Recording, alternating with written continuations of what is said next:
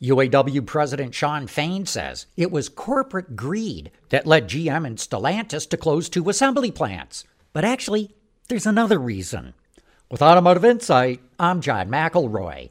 Shawn Fain blames corporate greed for GM closing its assembly plant in Lordstown, Ohio, and Stellantis for closing its Belvidere plant in Illinois.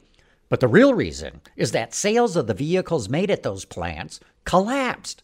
Lordstown made the Chevy Cruze, which sold well in the early 2000s when gas prices were soaring.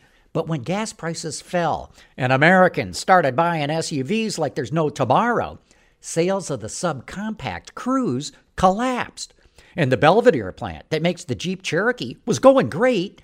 But when Ford came out with the Bronco Sport and other automakers targeted Jeep, sales of the Cherokee collapsed. The sales of the Cruze and the Cherokee literally fell by hundreds of thousands of units a year, and that's when those plants were closed. With Automotive Insight, I'm John McElroy, WWJ News Radio 950.